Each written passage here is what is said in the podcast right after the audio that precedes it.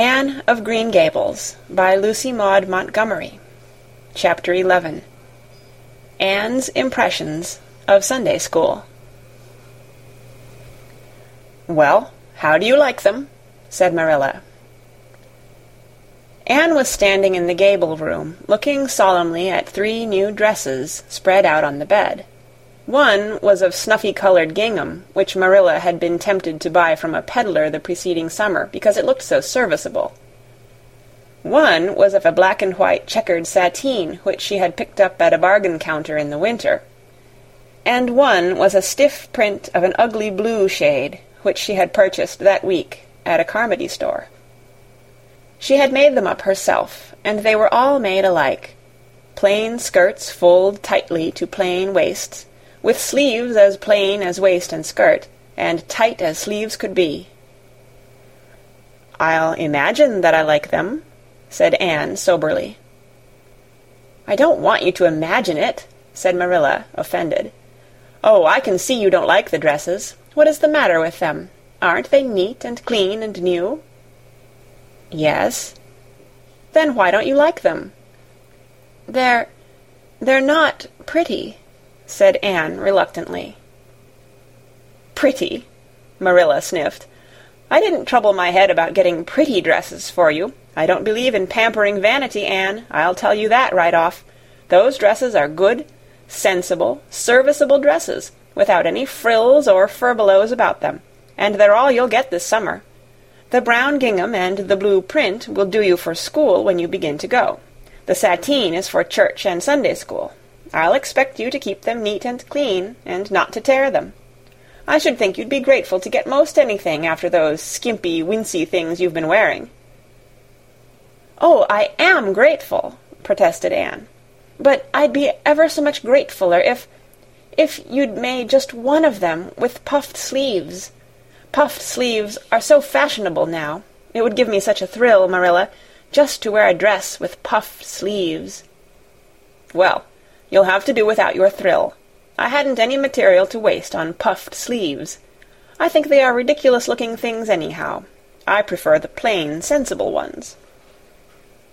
"But I'd rather look ridiculous when everybody else does than plain and sensible all by myself," persisted Anne mournfully. "Trust you for that.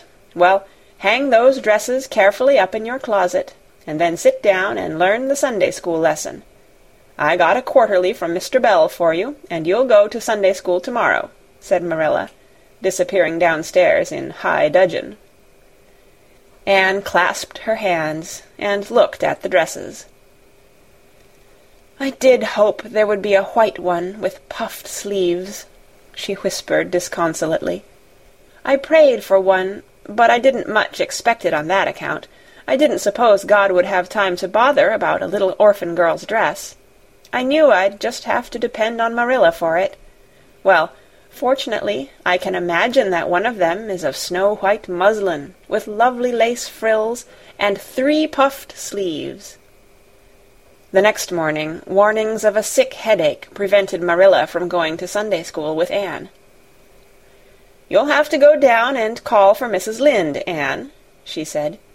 "She'll see that you get into the right class.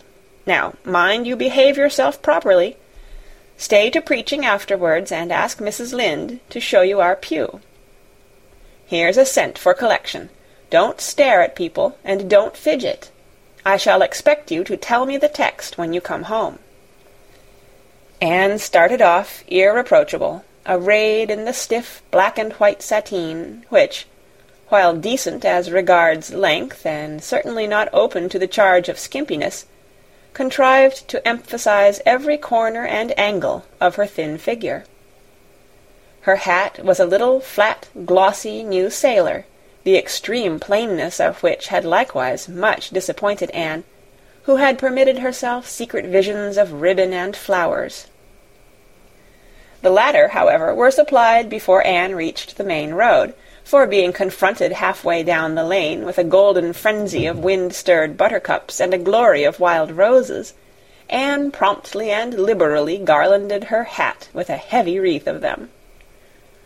Whatever other people might have thought of the result, It satisfied Anne, and she tripped gaily down the road, holding her ruddy head with its decoration of pink and yellow very proudly. When she had reached Missus Lynde's house, she found that lady gone. Nothing daunted, Anne proceeded onward to the church alone. In the porch she found a crowd of little girls, all more or less gaily attired in whites and blues and pinks, and all staring with curious eyes at this stranger in their midst with her extraordinary head adornment. Avonlea little girls had already heard queer stories about Anne. Missus Lynde said she had an awful temper. Jerry Boat, the hired boy at Green Gables, said she talked all the time to herself or to the trees and flowers like a crazy girl. They looked at her and whispered to each other behind their quarterlies. Nobody made any friendly advances then or later on when the opening exercises were over, and Anne found herself in Miss Rogerson's class. Miss Rogerson was a middle-aged lady who had taught a Sunday school class for twenty years. Her method of teaching was to ask the printed questions from the quarterly, and look sternly over its edge at the particular little girl she thought ought to answer the question. She looked very often at Anne, and Anne, thanks to Marilla's drilling, answered promptly, but it may be questioned if she understood very much about either question or answer. She did not think she liked Miss Rogerson, and she felt very miserable. Every other little girl in the class had puffed sleeves. Anne felt that life was really not worth living without puffed sleeves. "Well, how did you like Sunday school?" Marilla wanted to know when Anne came home. Her wreath having faded, Anne had discarded it in the lane, so Marilla was spared the knowledge of that for a time. "I didn't like it a bit. It was horrid." "Anne, surely," said Marilla rebukingly. Anne sat down on the rocker with a long sigh, kissed one of Bonnie's leaves, and waved her hand to a blossoming fuchsia. "They might have been lonesome while I was away," she explained. "And now, about the Sunday school. I behaved well, just as you told me. Missus Lynde was gone, but I went right on myself. I went into the church, with a lot of other little girls, and I sat in the corner of a pew by the window while the opening exercises went on. Mister Bell made an awfully long prayer. I would have been dreadfully tired before he got through if I hadn't been sitting by that window. But it looked right out on the Lake of Shining Waters, so I just gazed at that and imagined all sorts of splendid things." "You shouldn't have done anything of the sort. You should have listened to Mister Bell." "But he wasn't talking to me," protested Anne. "He was talking to God, and he didn't seem to be very much interested in it either.